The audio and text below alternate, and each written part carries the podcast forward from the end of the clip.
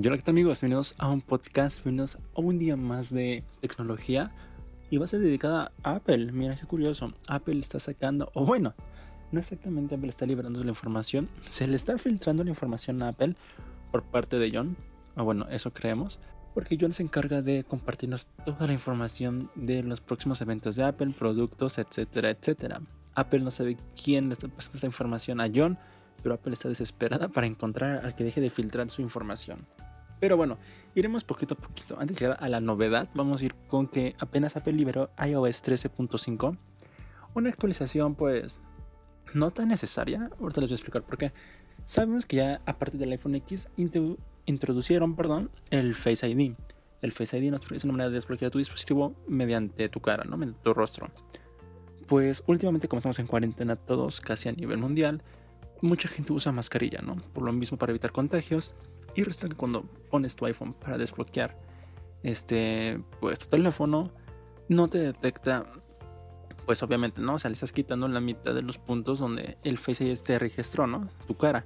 Entonces no te puede desbloquear el teléfono, por lo cual te manda a las opciones de código para desbloquear tu, tu password, ¿no? O sea, tu código de contraseña. Lo malo es que algunos tenemos contraseñas alfanuméricas, que yo me incluyo.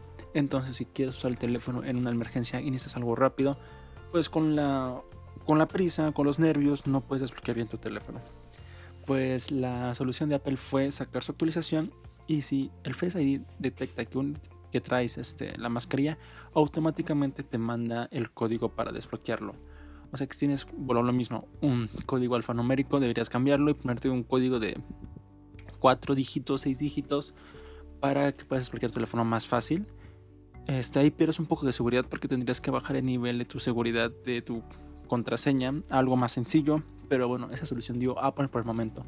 Obviamente todos los fans o los usuarios de este dispositivo se enojaron por Twitter que Apple no hagas esto y esperamos que Apple saque una actualización menor para corregir este gran fallo.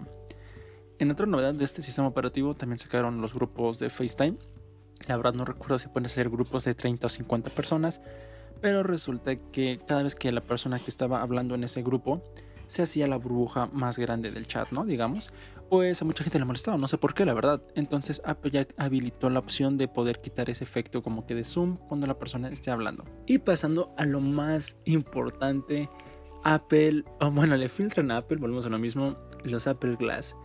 ¿Qué son los Apple Glass? Parece que van a ser un nuevo dispositivo de Apple, sus nuevos lentes inteligentes.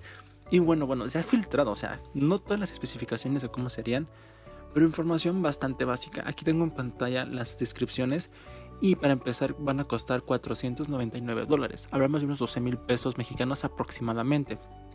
Más la percepción. Mm, por ejemplo, como sabemos que son lentes, necesitas un grado para usar lentes. Por ejemplo, si te falla la vista, pues vas a hacer unos lentes especiales para el grado que necesitas. Entonces, la base son de 500 dólares. Ya más el grado que dependes, pues ya será un poco más caro. De ahí en fuera, sabremos que estos nuevos lentes van a depender totalmente del iPhone. Recordemos, el primer Apple Watch, la generación 0, creo que se le llamaron después, dependía del iPhone. Si no tienes el iPhone, no funciona tu reloj. Bueno, no todo. Entonces, digamos que esta primera versión de los Apple Glass van a ser completamente dependientes del iPhone. Yo creo que para la versión 2 y versión 3 ya van a ser un poco más independientes, como pasó con el Apple Watch. Se tiene planeado que este va a ser el famoso One More Time, que podría ser presentado en septiembre de este año. Y según si todo sale como lo planea Apple y no depende nada sobre este virus, sería vendido, sería comercializado para el público a finales de 2020 o 2021. Pero si sigue afectando esto del virus, podría pasarse del 2021 al 2022. O sea, todo depende si este virus no afecta a Apple en sus planes. Bueno, hasta el momento solo hay un prototipo. El prototipo es de plástico. El material final pues, puede cambiar. Puede que sea de plástico, puede que sea de acero, de aluminio. Puede variar, ¿no? Por cierto, hay muchos renders en internet muy este, futuristas, muy estorbosos. No va a ser así el dispositivo. O sea, son unos lentes nada más lo que hay en internet son, exacto, renders, nada, nada oficial. No hay una imagen como tal oficial del prototipo. Entonces, para que estén pendientes. Pues Apple no, Apple no va a meter cámaras. Ninguna cámara va a meter.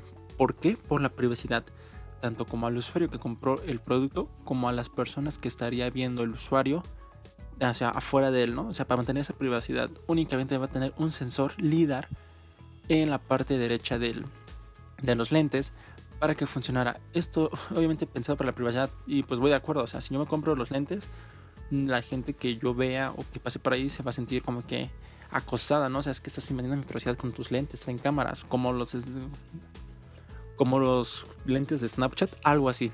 Obviamente entonces solo va a tener un sensor LIDAR, no va a tener, no va a tener cámaras, es increíble. De ahí pasamos que va a ser con carga inalámbrica esos dispositivos. Yo creo que va a ser este muy parecido a lo que es el, los AirPods con su base de plástico y cargables y los pongas ahí y se empiezan a cargar. Es la única forma que le veo más o menos. O como el Apple Watch, que tenga una base especial y ahí pongas el dispositivo y se empieza a cargar. Bueno, de ahí en fuera no hay mucha, no hay mucha tecnología, a decir, no hay mucha información de qué van a hacer, cómo van a funcionar, no hay nada. O sea, les digo, todavía no hay nada.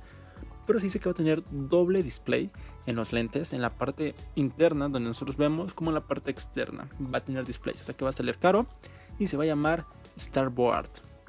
Esto se va a controlar mediante gestos en la pantalla frontal del dispositivo, o sea, como nosotros lo vamos a ver. No sabemos si los gestos van a ser con los ojos, no, no se sabe todavía nada. Y pues va a usar la tecnología de Apple, eh, los códigos QR. Todo esto va a usar Apple para, no sé, activar las funciones. Y no son lentes de sol, o sea, no va a funcionar contra los rayos ultravioleta del sol. Yo creo que esto va a salir para la segunda generación. Lentes de Apple, segunda generación, este, contra el sol, ¿no? Algo por el estilo, son glases, no sé. Pero es todo lo que se ha dicho de este dispositivo. Aún está, digamos, verde, no sabemos nada de información de cómo va a funcionar ni para qué va a funcionar. Pero tú qué opinas, amigos? ¿Crees que veremos este dispositivo en septiembre a final de la presentación del iPhone 12? El famoso One More Time. Pero pues quién sabe. Yo creo que tal vez sí. Yo no le encuentro un uso por el momento. Lo mismo decía del Apple Watch. No le veo un uso y poquito a poquito van saliendo las necesidades.